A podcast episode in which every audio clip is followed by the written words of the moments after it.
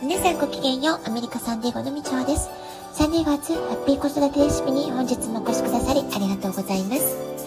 みんな違ってみんないい。ママが笑顔なら子供も笑顔。子育てで悩んでることの解決のヒントが聞けてほっとする。子育てがちょっと楽しく思えてきた。聞いてくださってるあなたが少しでもそんな気持ちになってくれたら嬉しいなと思いながら毎日配信しております。昨日はとてもとても嬉しい知らせが飛び込んできました。私の大好きなお友達の息子さんでもあり、私の息子にとっては尊敬するアメフトの仲間、マナイ君。このさんねん余り、低リンパ下級性リンパ腫というとても難しい血液のがんを発病し、辛い闘病生活を続けてきました。そのがんが ひゃくパーセント 消えたという知らせが昨日飛び込んできたんです。もう本当にただただ嬉しくて嬉しくて涙が止まりませんでした。えー、私のこのラジオトークでは今年ごがつに骨髄バンク登録のお願いということで、えー、お話しさせていただきました、えー、でもね、今日初めて聞く方もいらっしゃると思うので改めて経緯を少しシェアしたいと思います、えー、マライ君と彼のご家族とのお付き合いはかれこれもうじゅうねんほどになります。最初は私がパーソナルトレーナーとして活動されているマライ君のお母様と出会い、そこから同じ学年の一人息子を持つママ同士ということでとっても仲良くなり友達になりました。で、私の息子のランニングの基礎トレーニングや初めてのトライアスロンチャレンジなど様々なトレーニングでもお世話になりました。そして息子が中さんの頃、それまでずっとサッカー一筋だったのに急にアメフトをやりたいと言い出した時も、えー、家族ぐるみで様々にサポートしてくださったんですね。その頃から息子にとってマナイ君は憧れの選手でした。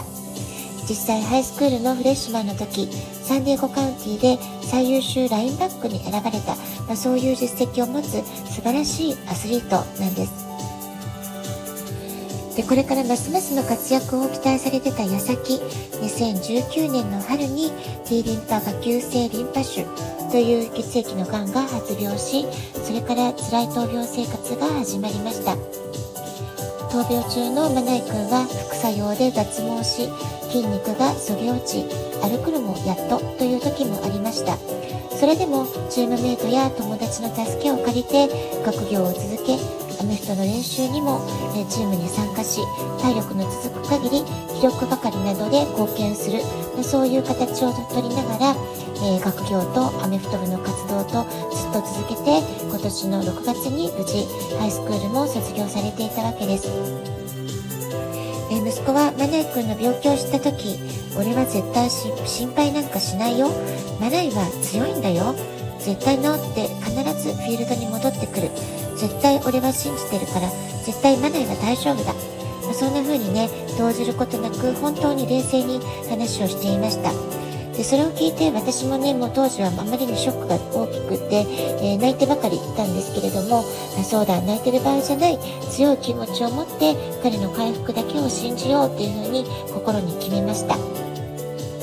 それから私たちの祈りは届いて、治療が順調に進み、きゅうかげつに及ぶ抗がん剤治療によって一度がんは消えました。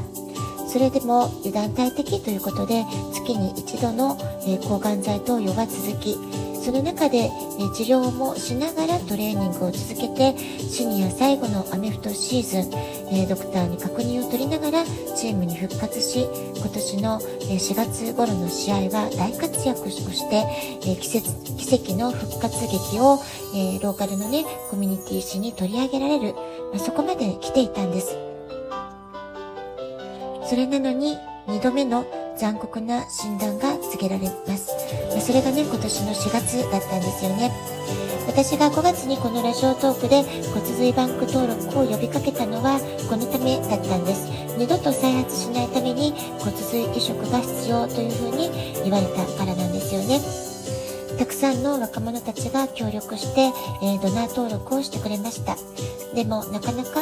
適合するドナーが見つからず、最後の望みを託すってことで、マナイ君のお母様、つまり私の友達が母として骨髄を移植する、そういう治療法に踏み切りました。それがね、今年のしちがつ、はちがつの出来事だったわけです。で、白血球の数がなかなか増えなくて、免疫力、免疫力が無事に戻ってきてほしい。またね、祈る日々が続いていました。えー、一番辛かったのはね、まないくんご本人、えー、辛い治療がずっとずっと長い時間続いていたわけですから、本当に大変だったと思います。で、それを支えるご家族も精神的にとても苦しい時間が続いていました。えー、私も息子もただただ奇跡的な復活を信じる、そこをねブレずに信じ続ける、そう決めてただただ祈ることしかできませんでした。えー、けれどもね、まあ、昨日本当に嬉しいニュース、本当に治癒したんだっていうことをね確認することができて本当に嬉しかったので、このラジオトークでも皆さんにお知らせしたいというふうに思いました。えー、にしゅうかんほど前、えー、私と友達でガレージセールをした時にまないくんと息子が再会しました。まあ、その時ね、大学のことや共通のアメフト仲間の話をしたり、ふたりがとても楽しそうに会話しているのが印象的でした。えー、私の息子はハイスクールを卒業するまでの間、いつもチームまないという骨髄移植のドナーを探す活動の時に作った緑色のブレスレットを、えー、両手首につけて、えー、陸上の試合で走る時はね必ず身につけていたっていうのを、えー、見ていたんですけれども、今大学生になっても毎日常に両手首にそのブレスレットをつけています。で、言葉にはね全く出さないんですけれども、まあ、息子にとっても本当にまないくんは大切な大切な友達で、彼の回復を誰よりもいつもいつも願っていたんだなっていうことも感じました。息子も私もまないくんの奇跡的な復活をただただ信じる、ブレずに信じ続ける、そう決めて祈ることしかできなかったわけなんですけれども、まあ、今回のね嬉しい知らせを受け取ったことで、信じる力、祈りの力っていうものの、えー、まあ力というかね、えー、そういった力が強ければ必ずそれは私たちの前に現実化して現れてくれるんだ、まあ、そういったことも改めて思いました。お母様の骨髄細胞を移植してにどめの誕生をしたまないくん、今年の夏移植をした日がにばんめの誕生日ってことになるんじゃないでしょうか。これまで以上に心も体も強く、たくましく、そして優しくなって、これからの活動が本当に楽しみだなって思います。たくさんの人に愛され尊敬され、そして今回さんねんにも及ぶ神様から大きなチャレンジを与えられて、そのチャレンジを決して諦めることなく、勇気を持って、えー、努力し続け、辛いことを乗り越え続けた体験、まあ、このね体験はものすごい宝物になったんじゃないかなと思います。彼のこのさんねんの辛い体験だけれども、乗り越えた後での素晴らしい感動、そういったことをね、これからたくさんの周りの人たちに、ね、シェアすることで勇気やパワーを与えてくれる影響力を持つ大人にますます成長していかれるんじゃないかなというふうに思っています。本当に本当に嬉しい知らせだったので、今回私のこのラジオトークでシェアさせていただきました。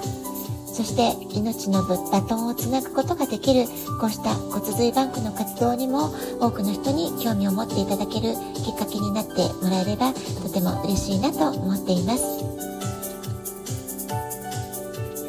ラジオトークアプリインストールしておくとスマホからいつでも簡単に聞きます。